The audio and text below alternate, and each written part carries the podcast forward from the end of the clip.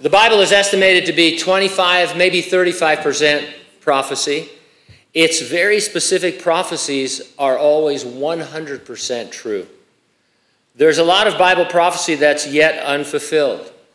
For example, beginning in chapter 6 uh, through 18, the book of the Revelation describes the Great Tribulation, all of which is future to us. None of it has been fulfilled.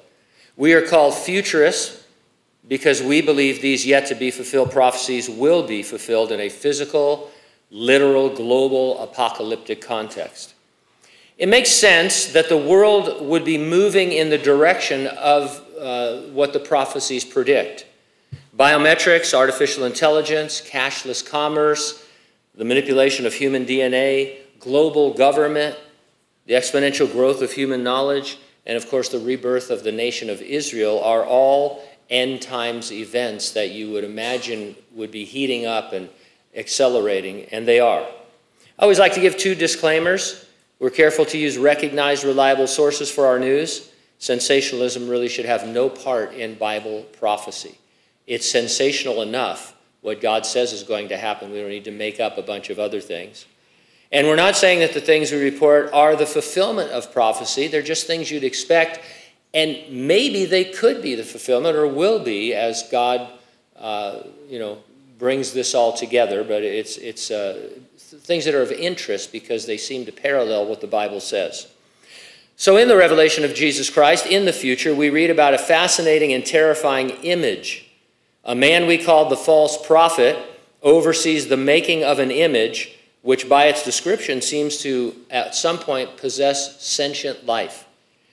The false prophet, the Bible says, causes the earth and those who dwell in it to worship the Antichrist, whose deadly wound was healed. He performs great signs, so that he even makes fire come down from heaven on the earth in the sight of men. He tells those who dwell on the earth to make an image to the Antichrist he was granted power to give breath to the image, that the image should both speak and cause as many as would not worship the image to be killed. What could animate this image, rendering it sentient and deadly? Well, the answer to that question today would be artificial intelligence. A recent article posted to the internet was titled, The Humanoid Robot CEO of a Drinks Company Says It Doesn't Have Weekends and Is Always Working. Here's some excerpts from the article. The CEO of the Polish drink company Dictador is an AI powered humanoid robot. Dictador appointed the AI powered robot named Mika as its experimental chief executive officer in August last year, and it's not afraid to put in the hours to help the company, and this is their wording, take over the world. Uh, Dictador is not the first company to make a bot its CEO.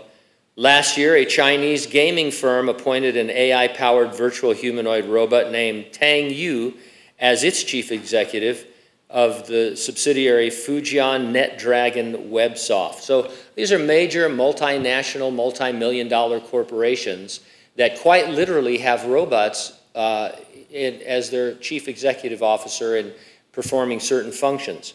The Chinese company said in their press release, we believe AI is the future of corporate management, and our appointment of Ms. Tang Yu represents our commitment to truly embrace the use of AI to transform the way we operate our business and ultimately drive our future strategic growth.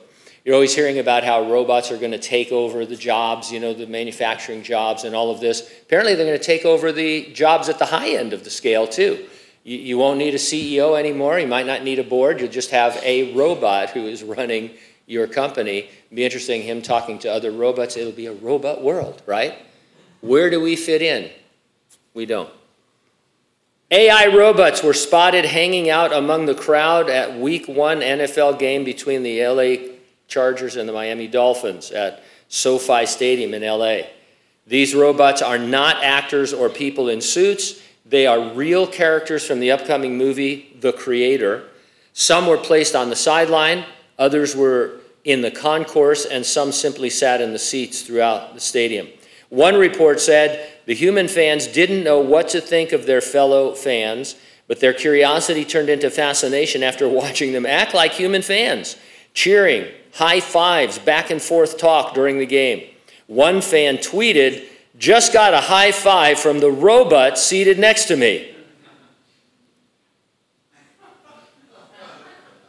AI satisfies another last days prediction. In the last chapter of the book of Daniel, one of the things Daniel is told is that in the last days, human knowledge will increase exponentially. It will just get, it would just blow out. There'll be so much knowledge, it, it's incredible. Uh, that is so true of AI. Uh, the, the, the uh, learning curve and the amount of knowledge that AI already has, artificial intelligence, is off the charts.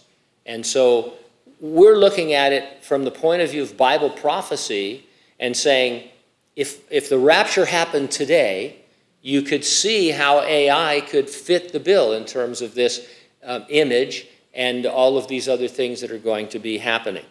Uh, and so no one could have understood, you know, I mean, this was beyond science fiction, obviously, at the time John wrote this in the first century. Uh, and it's just incredible to me to see this happening. Now, what is going to happen? Well, in his incarnation, Jesus proclaimed that the kingdom promised to Israel had come. John the Baptist has, uh, you know, announced it. Jesus spoke about it. The kingdom of heaven is at hand. When the Jewish leadership rejected Jesus as their king, Jesus went to heaven.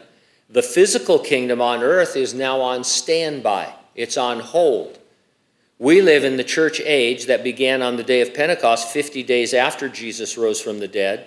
It precedes the Great Tribulation. The tribulation will not begin until something fantastic happens.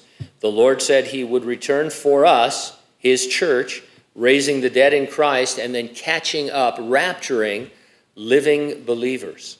He promised his church age believers, you and I, I will keep you from the hour of trial which shall come upon the whole world to test those who dwell on the earth. And so the real, literal, physical kingdom of Jesus Christ on the earth has been postponed while he gathers a church, and then he will take us home, keep us from the tribulation that is coming, and then he returns at the end of the great tribulation and does bring the kingdom of heaven to the earth. So, are you ready for the rapture? If not, get ready and stay ready and keep looking up because, ready or not, Jesus is coming.